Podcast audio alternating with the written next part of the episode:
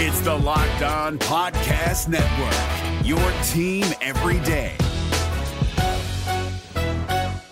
Kyle Crabbs here, host of Locked On NFL Scouting. Join Joe Marino and me every day as we provide position by position analysis of the upcoming NFL draft. Check out the Locked On NFL Scouting podcast with the Draft Dudes on YouTube or wherever you listen to your favorite podcasts. The Miami Dolphins are prepping for their second joint practice with the Atlanta Falcons today, and we're reacting to the major storylines out of yesterday's group of practices here today on this episode of Locked On Dolphins. You are Locked On Dolphins, your daily Miami Dolphins podcast, part of the Locked On Podcast Network. Your team every day.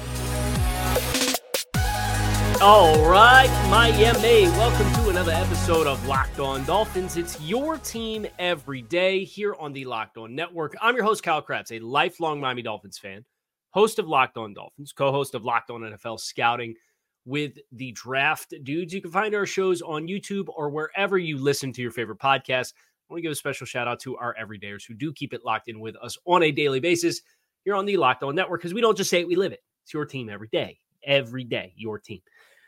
Dolphins today uh, are getting ready for their second joint practice with the Atlanta Falcons. And I will not sit on this show and definitively tell you the Dolphins did or did not have a good practice yesterday because I wasn't there. But what I did do is I talked to four individuals who were, three of which are on the Dolphin side of things and have seen what the first two weeks have looked like.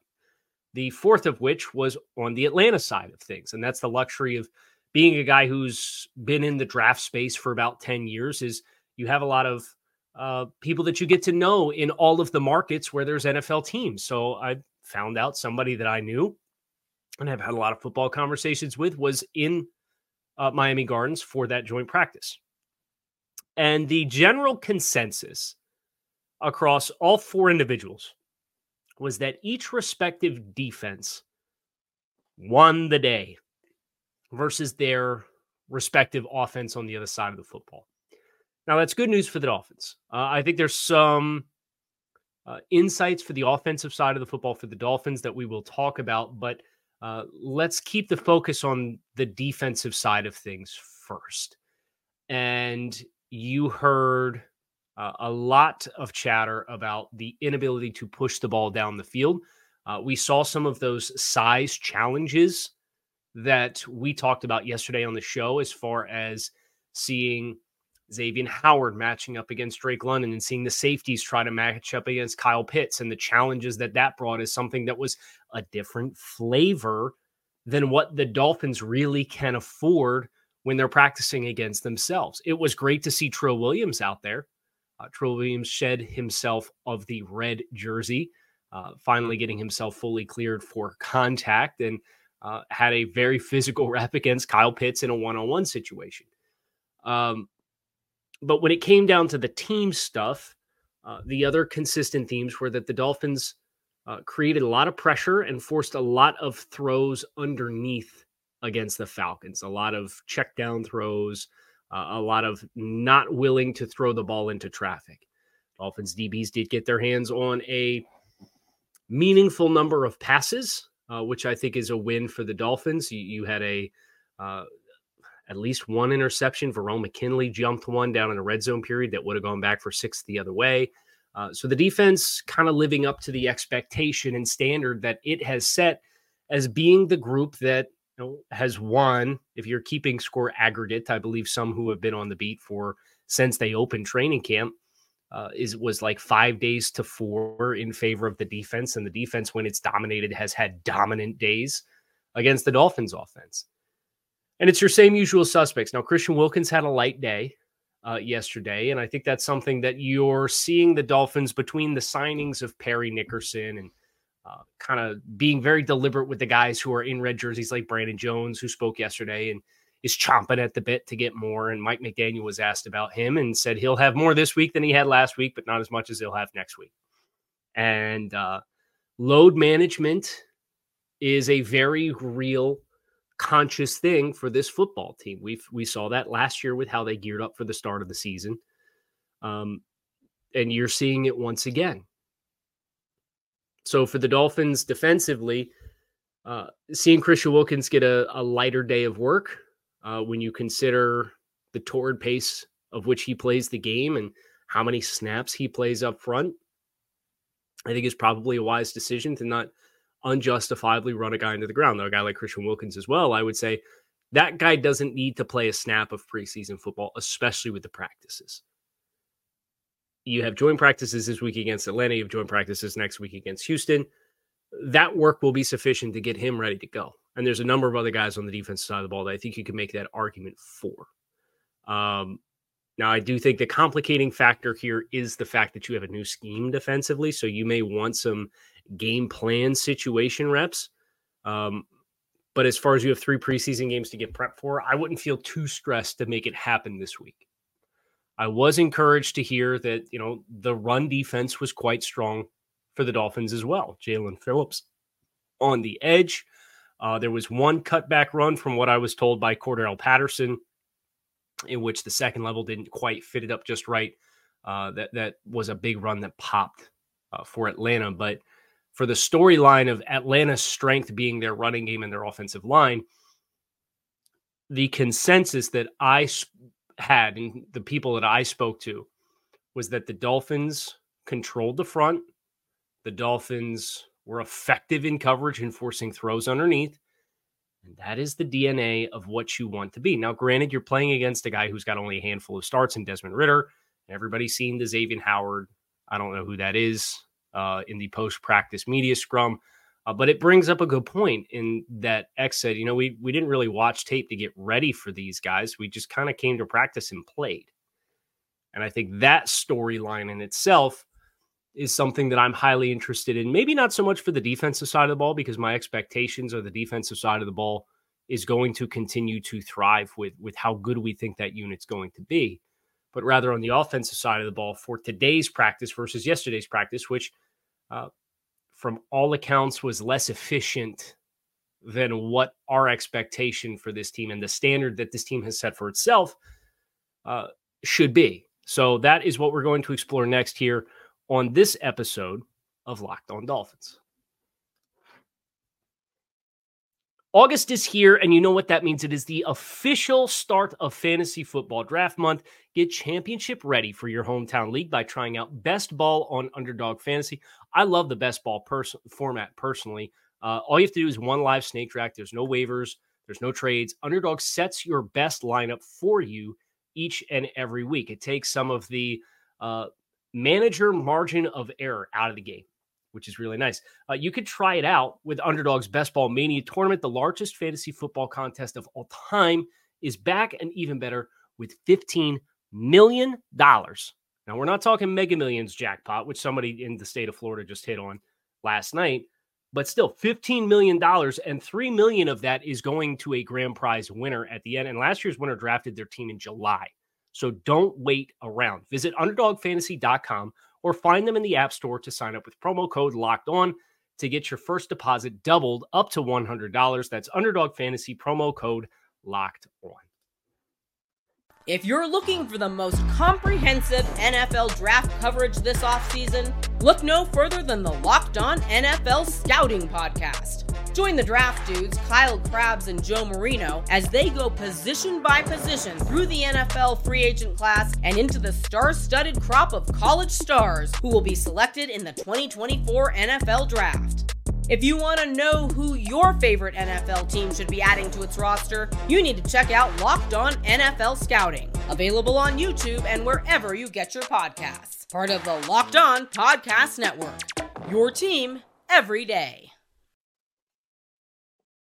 So, offensively, the Dolphins, the consensus was uh, the Dolphins still had explosive plays. They manufactured explosive plays, but the efficiency of the passing game was not to the standard of what this team is expecting of themselves. And Jaylen Waddle said as much uh, after practice. He said, We started slow, felt like mid practice, we kind of picked it up and, and kind of found our groove, but know, practice is a learning experience and we'll go from there. So I think there's a couple uh, issues with the Dolphins' offensive side of the ball uh, that I think you acknowledge in in this kind of intersection of where you practiced on Tuesday and what your expectation for practice is and was. And it it's first of all, it's it's okay to be challenged uh, by a new team and a new experience, and it's the first taste of that. So if you as a timing based offense um, find some unexpected hurdles that come with that, I understand why that happens, right? Um, but this is also a team that uh, I think has some personnel challenges with evaluating. I'll say it right now. I don't think 74 is in the starting lineup for the Dolphins in week one. I have a really hard time seeing that pathway be the case because it was a problem we get against Atlanta. And it's been a problem. We know what the tape looks like. But when Terron Armstead is has his own workload management in the way that he does, and that interrupts who is playing left tackle when you're trying to figure out left guard. That is a storyline that you can't help but be a little worried about. Now, I, I, think it's a good reminder of what this offensive line could and would look like if Terron Armstead misses time. And that, of course, has been a staple of his career is, is missing a, at least a handful of games. Now, the majority of the time he's playing 12, 13 games. But those four games, you're going to have to have a plan. And is the plan Isaiah Wynn at left tackle? Is the plan Isaiah Wynn at left guard and Kendall Lamm at left tackle? And I understand you're in the process of figuring all that out, but it does make the evaluation more challenging uh, when you don't have 72 serving in a role that law of averages says he's going to play for 12 or 13 games this year. And it's not an excuse. Uh, I, I think if anything, it's something that it might serve as a reminder for this Dolphins team. Y'all might want to get another tackle. You know, and if you had to put it down on the table right now and say, well, would you rather spend the money on Dalvin Cook or would you rather spend the money on another tackle? It's really fascinating because you think about some of the Shanahan tree stops elsewhere across the league. San Francisco is a great example. Uh, the Green Bay Packers are a good example of this too with Matt LaFleur a lot of their offensive linemen, they the, the, a lot of those offensive lines, they have a handful of staple players. And then the rest of it is kind of piecemeal together. So let me I'll pull this up. We'll do the 49ers first.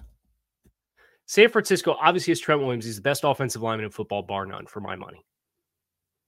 The rest of that offensive lineman, Jake Brendel at center, Aaron Banks was a second round pick in 2021, playing like it played like an adequate starter last year. You had a fourth round rookie last year in Spencer Buford, Buford, excuse me, who won that job, and they let Mike McGlinchey walk in favor of Colton McKivitz, who was a fifth round pick in 2020. So you have a second round pick. A Jake Brendel was drafted. Um, he was originally an undrafted free agent. so you have an undrafted free agent, a second round pick, a fourth round pick, and a fifth round pick to go with Trent Williams as your staple player. You think about Green Bay, and they have David Bakhtiari, who is uh, a staple, was a fourth round pick, but one of the better left tackles when he's healthy. Now, health's been a big issue for the last couple years. Elgton Jenkins, who for my money is one of the a better offensive linemen in football. He was drafted in the second round of 2019. Then you have Josh Myers, who's a second round pick at center, competing with Jake Hanson uh, for one of those, those spots on the interior. Uh, Myers will win that job because of his draft capital. John Runyan's a sixth, sixth round pick. Zach Tom, projected starter, is a fourth round pick. The ideology of the offense isn't really rooted in spending big on a lot of offensive linemen. So for us to continue to take the exceptions that we do with the offensive line, I get it and I agree with it. But is the ideology of this system more so the way that we play the game is going to protect us and we want to have the elite players with the ball in our hands. Now, Green Bay's a, a rare example of their pass catchers are all first and second year players. And I wish I was exaggerating, but I'm not. Christian Watson, second round 2022. Romeo Dubs, Dobbs, whatever it's being pronounced as right now, fourth round pick in 2022. Jayden Reed, second round pick in 2023. Samori Toure, seventh round pick in 2022. Dontayvion Wicks, fifth round pick in 2023. Grant DuBose, seventh round pick in 2023. Like the entire six wide receivers projected to make the roster are first or second year players. Oh, by the way, tight end, you have two rookies that were drafted in the first three rounds of this year uh, as well.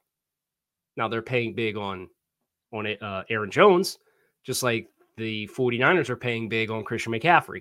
So if you look at those other stops and you ask yourself, okay, would you rather go out and get into the tackle to be prepared for life without Terron Armstead for a month throughout the course of the season?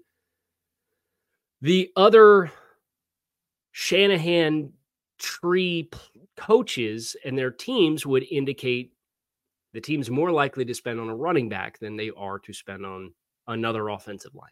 Not that there's a lot of great options out there anyway right now. But it's that storyline for me is you, are getting a look at, in my mind, right now, um,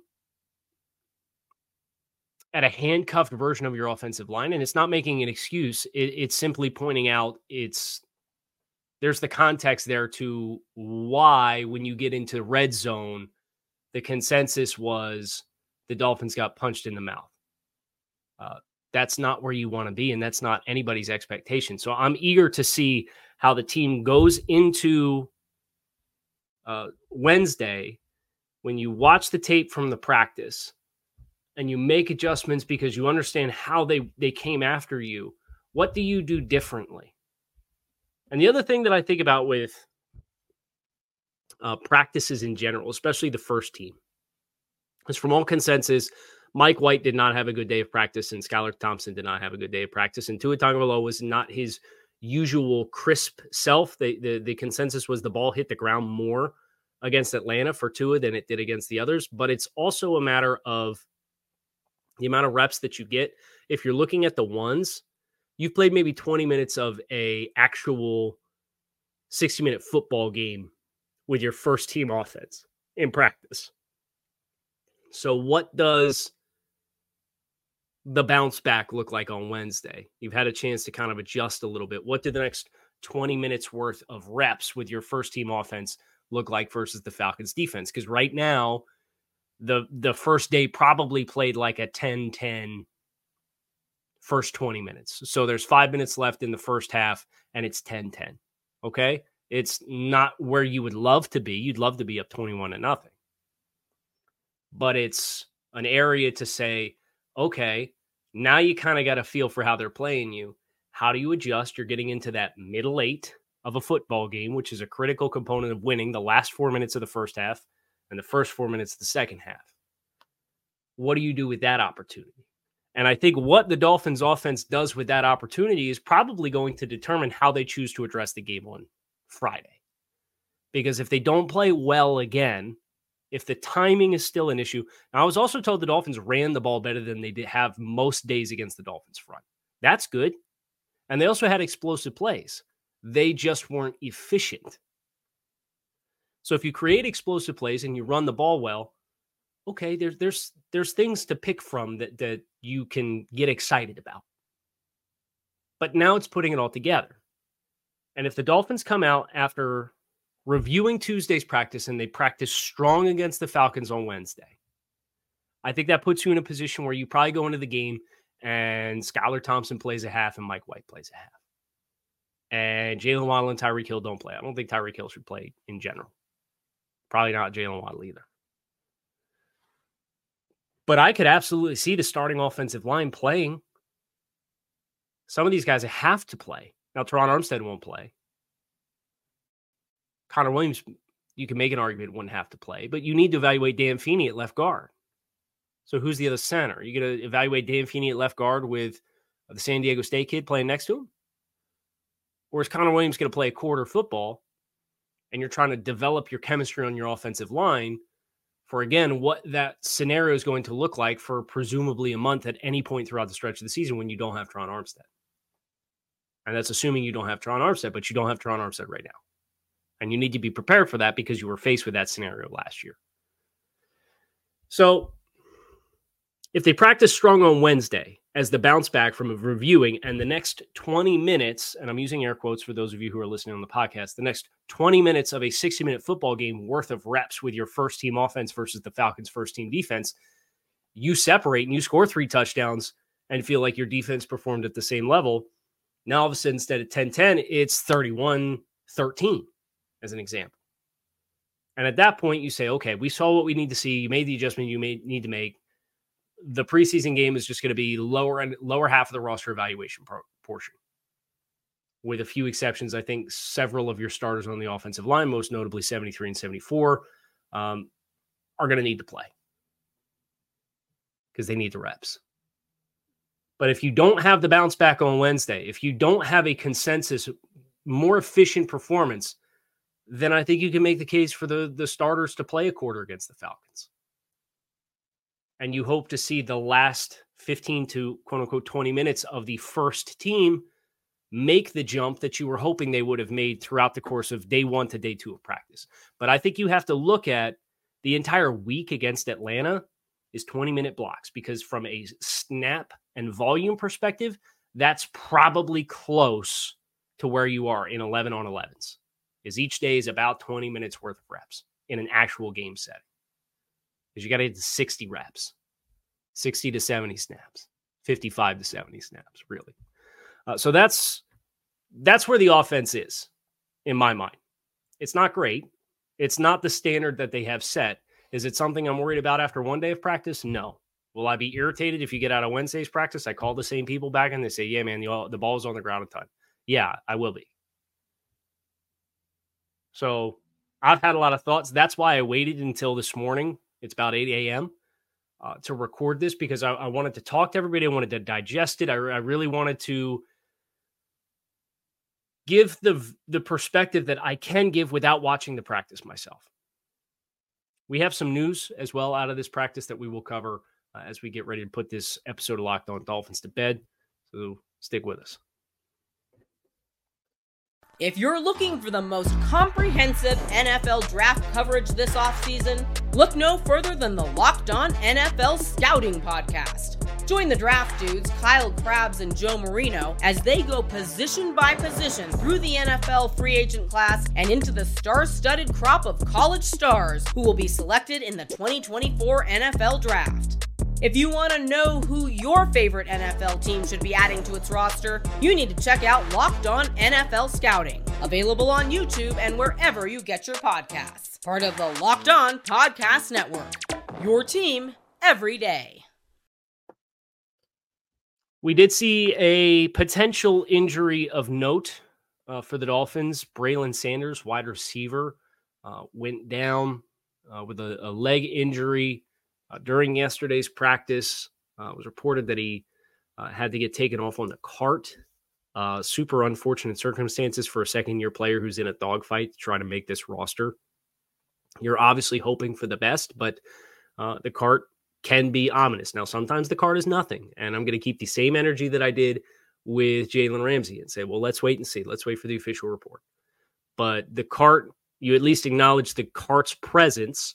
Um, as a part of the Braylon Sanders injury and him already probably being, look, let's be honest, it's Tyreek Hill, Jaylen Waddle, Braxton Berrios, who I think is the three right now, uh, Robbie Chosen, Erik Ezukanma, River Craycraft was with the twos on the depth chart. Mike McDaniel came out after practice or before practice and said his nemesis is preseason depth chart. So take it with an absolute grain of salt.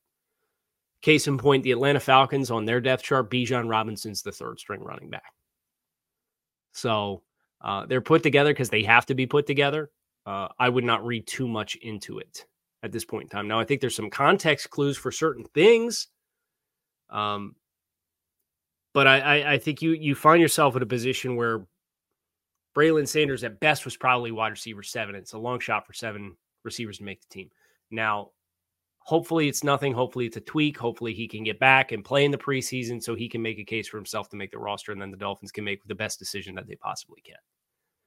Uh, but that is worth acknowledging. On Atlanta's side of thing, Clark Phillips, uh, rookie out of Utah, went down. He needed the card as well. Head coach Arthur Smith said he got kicked and that they would do further testing. And hopefully that's nothing for for Clark Phillips, who's a really fun player out of Utah, undersized corner, probably a nickel only in the NFL, but really good instincts. Uh, played above his weight class, but the durability was a question because of his size and stature. So uh, those were the the notables from an injury perspective. Mike McDaniel did say that we should expect to see Terron Armstead at Wednesday's practices in some of the some of the team drill settings. So that's something that we can all be excited for uh, because the presence of Terron Armstead changes the evaluation of the offensive line in in its totality. And you kind of get a look at okay, instead of Kendall Lamm or Isaiah Wynn, you can have Terron Armstead here. And now you can really play the game. What does Terron Armstead, Isaiah Wynn, Connor Williams look like? I know Connor Williams, it was reported in uh, some of the one on one stuff, uh, just struggled with with size and anchor. And that's not really a big surprise because Connor's not a big dude as a center, and, and centers historically, uh, if you put a guy directly in their face as compared to them being a bumper for an A gap for a guard, uh, a lot of those guys can't anchor. So I'm not surprised to hear that he got tagged with power yesterday. Um, that's one of those ones where the the and Robert Hunt said it uh, last week too. You know, they we hate offensive linemen, we hate one on ones uh, because it's as far from the environment that you actually play in as possible. So um, I'm excited to see Terron Armstead uh, and the impact that he has on the Dolphins, but encouraged to hear again the consensus was the Dolphins ran the ball pretty well yesterday. And they still created explosive plays. The the timing was just wrong. Tua had an interception in the red zone uh, by linebacker Troy Anderson uh, in 11 on 11 drill. Uh, so you obviously want to keep the ball out of the other team's hands, especially throwing down in the scoring area. So uh, that will be what I am watching. And that will be what I'm eager to hear. Now, I have seen some of the plays uh, courtesy of those of you who are risking it all at Dolphins practice to break out your cell phones. And you saw some of the bright moments. Uh, I think the throw to Braylon Sanders on a go ball by Tua and one on ones was a dime. Uh, I thought the ball to Raheem Mostert, who was split out wide, uh, running downfield against middle of the field closed coverage, stacking a linebacker in the process, was a dime. It was probably a touchdown. Uh, Robbie Chosen had a nice catch over the middle. So you saw these really high flash moments, but you get into 11 11, particularly where the area, the, the field was condensed and you were just inefficient and your timing was off. So, how do they bounce back? That's the storyline for me offensively. I want to see the defense turn up the intensity uh, another bit. I'm eager to see if they get Christian Wilkins back fully involved in practice and him to tear some stuff up uh, as well. So that's what I am looking for on today's practice. I will be in touch uh, with the people that I had the the fortunate opportunity to speak to. I will be scouring the timeline just like many of you, and I will bring you all of my thoughts in the aftermath of Wednesday's joint practice between the Dolphins and the Falcons. Plan accordingly. You can find our shows on YouTube or wherever you listen to your favorite podcast. Make it a great rest of your day, and fins up.